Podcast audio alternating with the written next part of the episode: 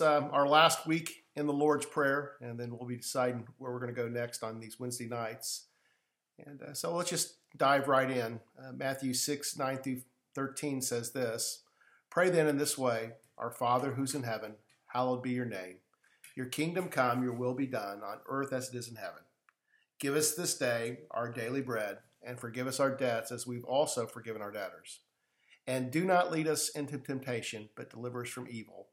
For yours is the kingdom and the power and the glory forever. Amen.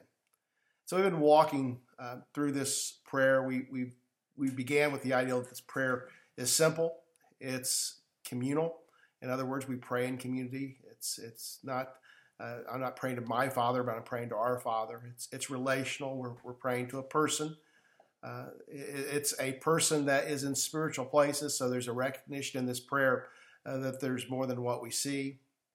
It's, it's an invitation or petition for, for me to make his name holy. Although we're declaring his name holy, uh, we're, we're asking God to help us and to work in our life in such a way that we make his name holy, that people see him and he receives the glory.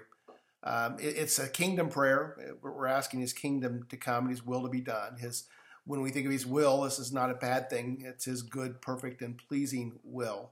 Uh, we, we were invited to pray for our daily needs. So, so God cares for our day to day life. It's, it's a relationship building prayer, and that uh, we're encouraged, we're called to, to not only receive forgiveness, but practice forgiveness.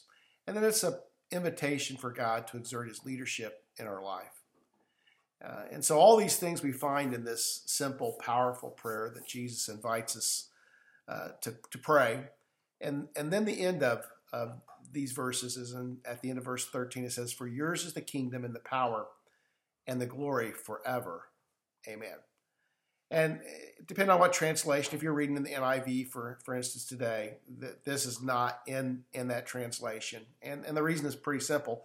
It's just not in the earliest text. This, this so most scholars does not do not believe that this was a part of the original prayer uh, that Jesus gave to his disciples. Um, uh, so, so it's not in a lot of uh, translations. It's in, in, in, few, and sometimes you'll find it. It's in brackets, and that's the reason, or in parentheses, and that's the reason it's in parentheses.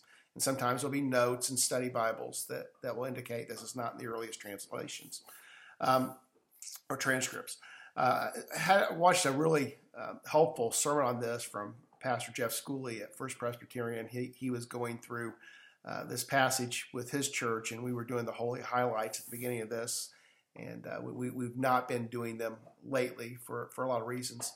Uh, but Pastor Jeff in his sermon uh, acknowledged this was not in the early earliest transcripts, uh, but, but he talked about this as being the early church's response to the Lord's Prayer.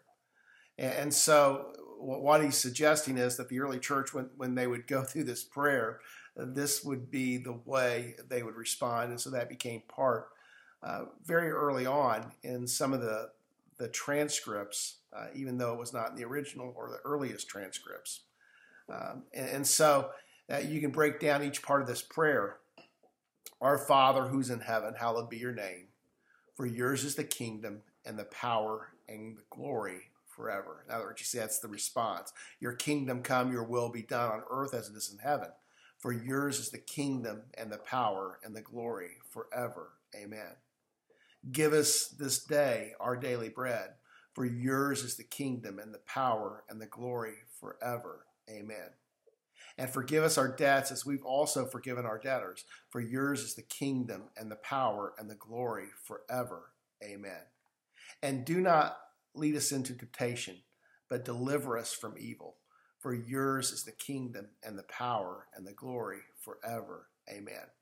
I got to tell you, I, I, love this way of looking at this um, this clause at the end of the Lord's Prayer that, that it is response. I, I, I love this way of looking at prayer. Uh, response is an important part of who we are. Uh, uh, worship is response. And, and that's why Pastor Josh calls his youth ministry response, because very early on, uh, that, that he wanted his kids to understand that, that, that our God demands a response, uh, that our God deserves a response, and that response is worship.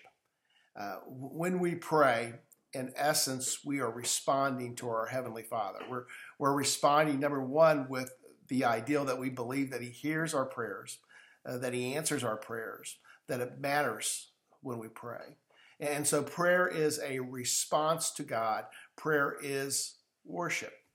In essence, as God speaks through prayer and we listen and follow, we respond to God. So, so prayer is a response to God, and prayer demands a response in our life. And so, in all these things, I, I think it's uh, important just to see that that prayer is intended as worship. Uh, that that we are to to come to God with our petitions, with our needs, um, with our lives, and just lay them before Him. And then, as God speaks, as God leads, we respond by following. And so, as we close out just this, the Lord's Prayer with this Bible study, I guess the question I have for you what area of your life do you need to respond with? For yours is the kingdom and the power and the glory forever. Amen. See, see that that is a worship response, and in that response, we say, God, you are worthy of our life. You are worthy of a response, and you are worthy of us following you. God bless. See you Wednesday night.